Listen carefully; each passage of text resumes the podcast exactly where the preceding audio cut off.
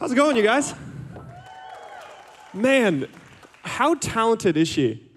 I, could you, yeah, seriously, could you imagine being that talented at something? Jeez. Oh man, that's incredible. Um, you guys might be thinking, wait, that's not Mac. Um, and you'd be right. My name is Jordan. Uh, my wife Kaylee and I, we get to be the next gen directors here uh, at Lake Hills. Yes, we love it. It is such a joy and an honor to be in this space with you all. Um, I wanted to give you a little fun fact about me as we get started today. Um, all through elementary school and even through sixth grade, uh, I was homeschooled. You can probably tell. Um, it's a joke. Actually, I'm really grateful for the time that I spent homeschooled. My sister graduated homeschooled. My families are we're big fans. But the thing about being homeschooled is um, your friends aren't necessarily built in. It's not like you're going to school and meeting new people. So you have to get creative and intentional when you're meeting friends. And my parents were always really creative and intentional, and they did it in three ways. Uh, first uh, way they had us meet friends was we went to church.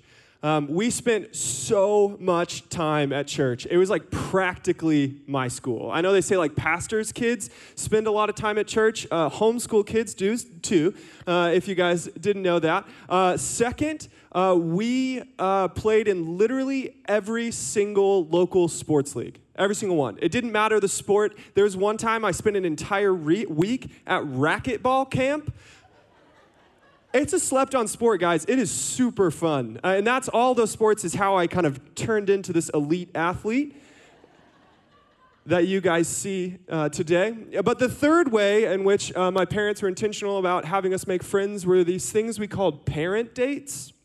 Now, if you don't know what a parent date is, I'll explain it to you. Uh, it's when uh, parents from two different families meet each other and they really hit it off, and then they use their kids as an excuse to hang out with each other. It goes something like, Oh my gosh, you guys are so fun. I bet your son would love my son. How about you guys both come over and they'll hang out and then we'll chat or whatever, right? It's a great move. I plan on using it someday. Um, but my mom's a very friendly person, was always meeting new people. And so my siblings and I found ourselves uh, on parent dates often. Uh, and they were usually pretty awkward. We didn't really uh, look forward to them. But there was one specific parent date I remember uh, that I just will never forget. I was about 10 or 11 years old, uh, and it's because this specific family brought a gift. And that gift, well, they would take it back at the end. They didn't give it to us. Um, but it was a bright yellow go kart. Yeah, yeah, that's, I, I was 10. I had never driven a go kart before. I remember coming outside and seeing them unload it from the trailer, and then the parents connected and went inside, and then the kids were just standing around this go kart, and we just had to deal with it. Um, so we came up with a system, civilized people, uh, where we would take turns. And so I waited patiently for my turn for what felt like an eternity, but finally it came. So I jumped in, uh, put my seatbelt on, and zoomed away, and I knew exactly what I wanted to do. Um, there was a hill at the back of my neighborhood that was about a quarter mile long, and it was pretty steep. And so I drove up to the top of that hill. I lined the cart up. I took a deep breath. And then I punched it. And I flew down this hill. I was going so fast. In my brain, I was like, I look so cool.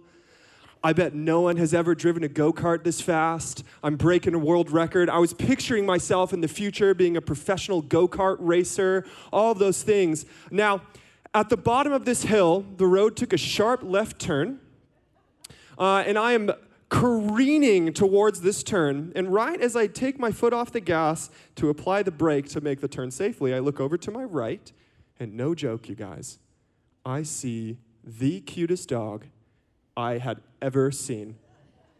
It was an Australian Shepherd, uh, but it wasn't a, a normal Australian Shepherd, it was a fat Australian Shepherd. Is there any other people who love fat animals? Yeah, they're my favorite. I know it's not necessarily healthy for them, but the fatter the better, in my opinion. I think they're so cute. Uh, and so I see it, and in my brain, I'm like, oh my gosh, that is the cutest dog I have ever, and then the road cuts out from under me. And I go careening into this ditch that is overlooking like a, that's overlooked by a pasture filled with horses. Now, luckily I was not hurt. Um, I could not say the same for the bright yellow go kart. I couldn't. Uh, there was rocks and dirt all in it. It was no longer bright yellow. One of the tires was popped, and it was just it was not running anymore.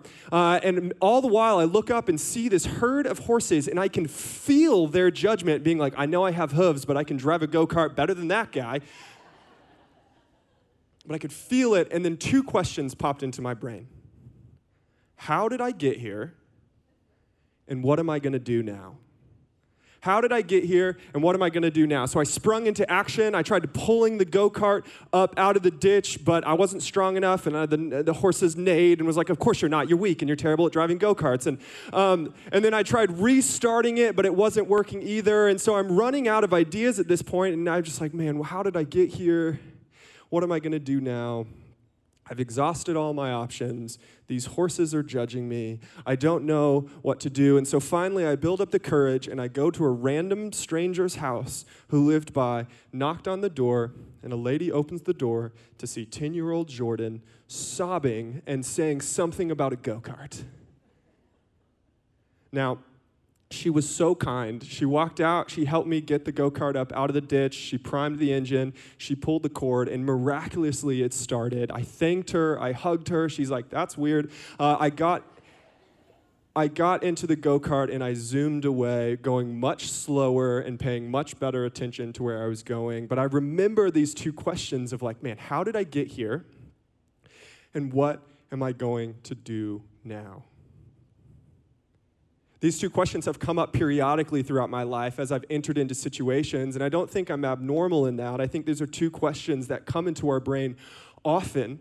Sometimes they pop into our brain when we've gone through like some sort of traumatic event, like a relationship breaking apart, or a business deal falling through, or a friendship ending, or you've just driven a bright yellow go kart into a pasture of unjudgmental horses.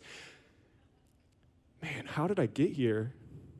And what am I going to do now? There are other times these questions have popped into my head when I've been given a deep gift, a profound gift that I felt honored to take part in. Um, Kaylee and I have been married for almost t- 10 months now, um, which is absurd to me. It's been so fun. I love being married to her. But I remember on our wedding day, there were moments when I would watch her. She would be on the dance floor wearing her wedding dress, had these like light up glasses she was wearing, and she was doing some dance to like cha cha slide or another another group dance I refused to participate in. And I remember there were multiple moments where I'd look down at my hand and saw the new ring on my finger, and then I'd look at hers and saw the rings on hers. And I would think, I'm a husband now. She is my wife. How did I pull this off? Man, how did I get here and what do I do now? Sometimes we ask these questions if we experience God in a profound way, whether for the first time or the tenth time or one hundredth time. When we encounter God, these questions can come to the forefront of our mind because something mysterious happens in our souls and we're just like kind of left to deal with it. How did I get here? What am I going to do now? Right now, we're in a series called Faith Works, if you can read. Um, and uh, what we've been doing is we are exploring the relationship between our faith life and how we move in the world, how we walk in the world, what our work is, the things we do, the things we uh, pour into the world. And today we're going to continue to explore that relationship. But first, if you guys haven't seen Mac's uh, message from last week, I encourage you to do so. He did an incredible job of talking about that it is because of the free gift of grace, the free offering of salvation that was bought and paid for by the life, death, and resurrection of Jesus, that we get to develop a godly work ethic. So that shapes our lives so that when we walk out, we can walk in a way that no matter what we do, we are working for God and with God.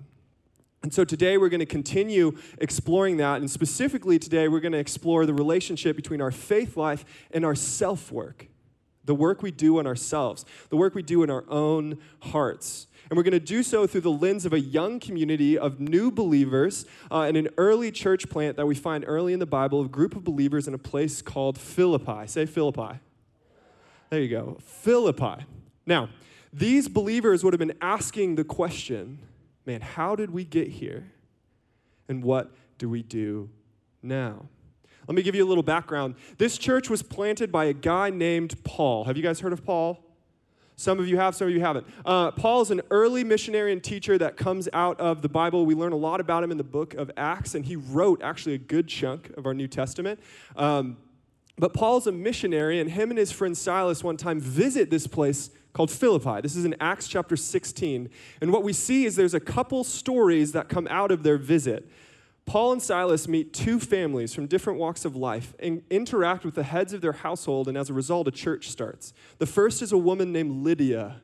Lydia was a prominent businesswoman uh, in Philippi. Uh, she sold, what the Bible tells us is she sold uh, purple cloth, which was a big deal back then. So she's a prominent businesswoman. She meets Paul and Silas. They share the gospel with her. She accepts Jesus, is baptized, goes home, tells her family about it, and her entire household is saved, is baptized, and are now Christians. So that's the first story. The second story we learn about in Acts chapter 16 in Philippi, Paul encounters a Philippian jailer.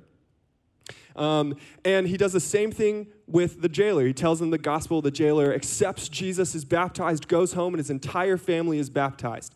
And so, what you see in Acts chapter 16 is these two families from two entirely different walks of life, one business, one military, come together to form the foundation of a young church plant that stays in contact with Paul through the rest of Paul's life. And if you look at the re- writings of Paul, it's hard to argue um, that Philippian, the Philippian church wasn't his favorite. Like the way that he talks about them is just like gushing. He loves Philippi. And so, what happens is Paul comes in, shares the gospel with these two families. They form the foundation of this young church in Philippi, and then Paul leaves to go plant churches elsewhere. And what happens is actually pretty normal. It happened a lot. Is there was a group of teachers that came in after Paul and began teaching a different gospel. A gospel where salvation was earned through participation in different rituals that you would find in the Old Testament. And so they would teach this, and they were so passionate about this other gospel that if the people did not believe it, uh, believed in the way of Jesus, they would put them in prison. So, this is what was happening to this young church plant. They're encountering a new group of people who are telling them a different way, and if they didn't agree with them, they were getting imprisoned for it. Naturally, they could start asking the questions of, like, man, how did we get here again? And what are we going to do now? So when Paul hears about this, hears about these teachers, he writes a letter to this church. Does anybody know what that letter is? The book of Philippians. Yeah, some of you did. The book of Philippians that you can find in your Bible in the New Testament is the letter that Paul writes to this church talking about this specific issue. And he's answering the question of how did we get here and what do we do now? So if you have your Bible, let's turn. We're going to be in Philippians chapter 2 today. We're going to start out in verse 5. We're going to read to verse 11. This is Paul writing to a young church asking, How did we get here? And what do we do now? Philippians chapter 2, verses 5 through 11. If you don't have your Bible, it'll be on the screen. It says this Let the same mind be in you that was in Christ Jesus, who, though he was in the form of God, did not regard equality with God as something to be exploited, but emptied himself, taking the form of a slave being born in human likeness and being found in human form, he humbled himself and became obedient to the point of death, even death on a cross. Therefore, God also exalted him and gave him the name that is above every name, so that at the name of Jesus every knee should bend in heaven and on earth and under the earth, and every tongue confess that Jesus Christ is Lord to the glory of God the Father. So he's writing to these young Philippians who are asking the question of how did we get here and what are we going to do now? And his response is he gives us this passage about Christ emptying Christ's self. And actually, fun fact about this the thing that he is quoting here about how Christ emptied himself is one of the oldest worship songs we have. Christ is literally quoting a hymn that would have been sung in churches mere decades after Jesus was uh, walking the earth. So Paul didn't make this up. He's quoting something that they already would have sang. And so, what he's saying is, he's reminding them that the reason why we are here is because God, Christ, Jesus, the one who made it all, emptied himself and became like us.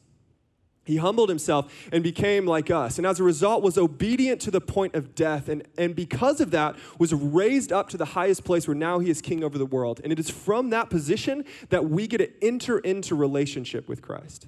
So what Paul's saying is, how did we get here? He's reminding him, we got here because Christ humbled himself and became like us.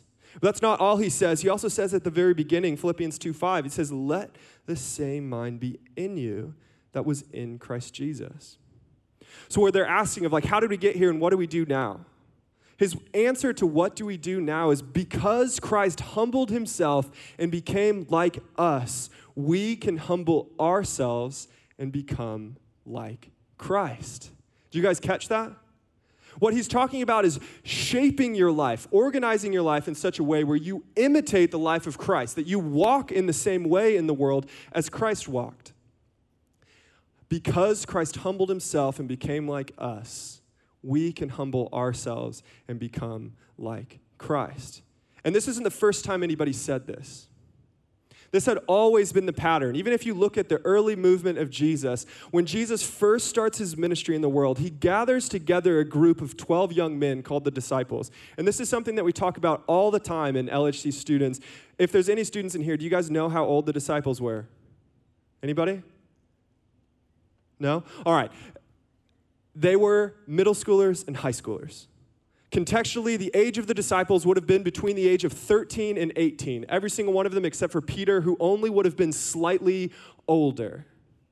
So, right now, Jesus gathers together a group of young men. And we're going to talk about a story that right after he's gathered this group of young men together, we're going to be in Matthew chapter 10 real fast. What he's decided to do is grab these group of middle schoolers and high schoolers and invites them and challenges them to go out into the surrounding region and do what he does in the world. He says this Matthew chapter 10, verses 7 and 8. He's talking to this group of young men. he says, As you go, proclaim the good news. The kingdom of heaven has come near cure the sick, raise the dead, cleanse the lepers, cast out demons. You received without payment, give without payment. Here's the thing those are the very things that Jesus had been doing in the world. He had been going around proclaiming that the kingdom of heaven was at hand. He'd been healing people, he'd been cleansing people, he'd been casting out demons, he'd been raising people from the dead. And then he looks at this young this group of young men and says, "Go and do what I do." Like me. Go do that in the world. And not only that, he says, You received without payment, give without payment.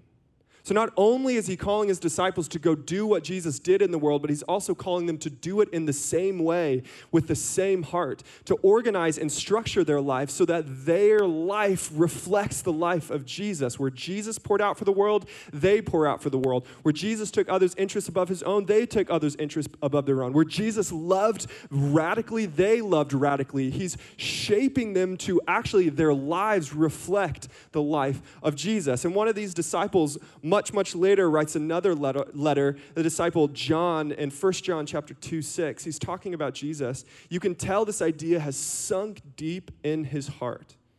And he says this Whoever says, I abide in him, Jesus, ought to walk just as he walked. So when Paul is writing to this group of Philippians and he's saying, because Christ humbled himself to become like us, what we do now is we humble ourselves to become like Christ. We intentionally shape our life to where we walk in the world in the same way that we, he walked. We pour out in the same way that he poured out. And here's the thing you see it all throughout the course of the New Testament. For those who follow Jesus, it is normal for over the course of our life for us to become more and more and more like Him in this lifetime. It is a normal process that as we engage with God, as we know with God, our walk begins to match the way in which He walked in the world. Because Christ humbled Himself and became like us, now we humble ourselves and become like Christ. And then Paul goes on Philippians chapter 2, uh, verse 12, the very next verse, he says this. After he's told them that we're here to become more like Jesus, we're here because of Jesus, and here to become more like Jesus, he says this Therefore, my beloved, just as you have always obeyed me, not only in my presence, but much more now in my absence, work out your salvation with fear and trembling. So he looks at them and he's like, okay, now that I've given you this vision, that we humble ourselves over the course of our life to look more like Jesus, he says, work out your salvation with fear and trembling. Now, what does that mean? Let's first say what Paul is not saying. He's not saying that you need to work to earn your salvation. right? Because just a few verses earlier, he said, We are here because Christ humbled himself. The work of Jesus has brought us into relationship with Christ. But that word he uses here, it says work out.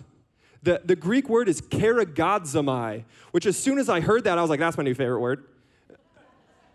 Karagadzomai. It literally means to work down from.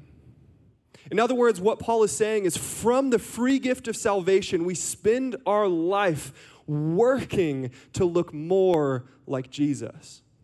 In other words, what he's saying is that the process of becoming more like Christ, the process of humbling ourselves, is one that takes work intentional, consistent, sacred self work. There's an author, his name is Eugene Peterson. He wrote The Message and also a bunch of other stuff. Um, he wrote a book on this process, the process of discipleship, the process of becoming more like Jesus, and he called it long obedience in the same direction. How good is that? I remember the first time I ever heard it. I was 23 and I was just starting out in ministry. And I sat down with someone who had been in ministry for a while, who had planted a church, who had done all these incredible things that I hope to maybe someday take part in. And I asked him, I said, What do I need to do to become the type of person that allows me to lead in the way that you lead, have led? And he said, Long obedience in the same direction. It takes intentional, consistent, and sacred self work to become like Jesus? What are the things we're putting in our life to sharpen us? What are the reminders we are placing in our life to help us love our neighbor better, to help us pour out in the world better? Um, but that's not all Paul says. He doesn't only say we need to become like Jesus and that takes work, but he also says this. Verse 12 Work out your own salvation with fear and trembling. A couple weeks ago, when I sat down with Mac and we were talking about this series, and I knew I was going to preach today, he was like, you, you could preach on this passage. And I was like, No, thank you. because I couldn't know, I didn't know what to do with these two words fear and trembling.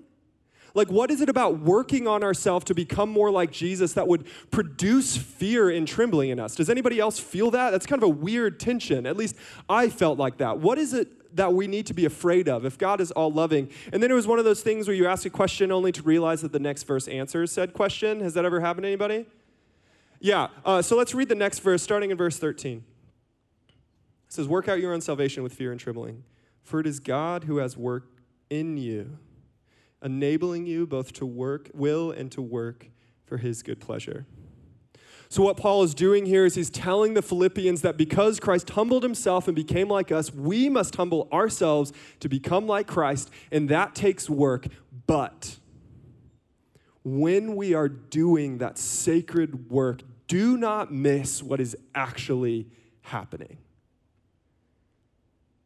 What he says is the source of life King of the world, the one who made the universe, who knits together all the broken pieces, who knows us, who knows the hairs on our head, is actively at work in our own soul, transforming who we are to look more like Him. Are you, are you serious? That's insane the God of the world at work in my soul when I am intentionally pouring myself out. And so I started thinking about what is it about participation with God that would cause fear and trembling. And then I thought about moments in my own life sacred moments.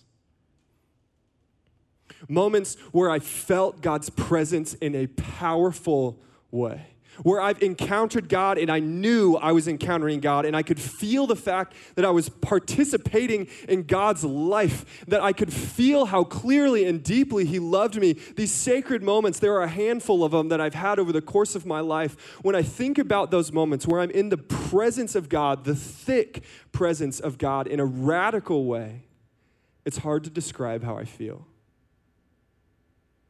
But one of the ways would be fear and trembling. It's not the kind of fear that makes you get small. It's not the kind of fear that makes you shrink away. But in the presence of God, that fear is the kind of fear that actually fills your heart with fire, that fills your heart with courage, and makes you stand taller. It's closer to wonder and awe at the absurdity that we get to walk with God. Are you kidding me? These sacred moments when you become come face to face with the God of the universe and everything inside of you is stirring and the closest thing you can say is like I guess I'm afraid but this is incredible. What Paul is telling the people in Philippi is that as you are working on yourself to become more like Jesus, do not miss what is actually happening. Do not miss the miracle that is occurring in your own soul. That love itself is at work transforming who you are to make you look more and more like love. To make you look more and more like hope and grace and self sacrifice and overwhelming radical hospitality. Do not miss what is actually going on in your own soul when you are pouring yourself out to be like Christ. In that moment, you are participating with God's plan and His work in your life. What Paul says is that even the work is grace even when you are working, you're being fueled by grace. The whole thing is grace. We know God because of grace. We know God better because of grace. We become closer to God because of grace. And so, as we are intentionally working to become more like Jesus in the world, God's grace is at work in our heart to make us more like Him. Paul says, Do not miss where you are. The whole thing is grace. A life lived, poured out to be like Jesus. A life lived intentionally shaping and organizing and structuring your life so that you can walk like Christ, pour out like Christ, care like Christ, love like Christ in the world. A life poured out to be like Jesus is a life lived with Jesus. Don't miss where you are. Don't miss what we get to do. We're a walking miracle. And if you're sitting here and you if you've never said yes to that relationship with Jesus, if you've never said yes to that radical love that enters your heart because of the work of Christ, because Christ humbled himself and became like us, to where you experience that deep and profound home and start on a journey to becoming the type of people who bring that home into the world, not because we have to, but because we get to. If you have never said yes to that, I want to encourage you to pray this prayer after me with all heads bowed and all eyes closed. If you want to say yes to the grace of Jesus, to the journey of becoming like Jesus, say a word like this God, I need you. Thank you for pursuing me, for loving me, for humbling yourself and becoming like me so that I can become more like you. Thank you for offering me home. I say, Yes, I make you Lord over my life. Make me more like you. Now, if that was the first time you've ever prayed that prayer, with all heads bowed and eyes closed, we just want to mark this moment. There's something special that happens when you physically respond. So if this is the first time you've ever prayed that prayer, I just want you to like silently raise your hand uh, in your seat. All right. It's our tradition here and our privilege here to say, as you lower your hands, we want to put our hands together and we want to say, Welcome.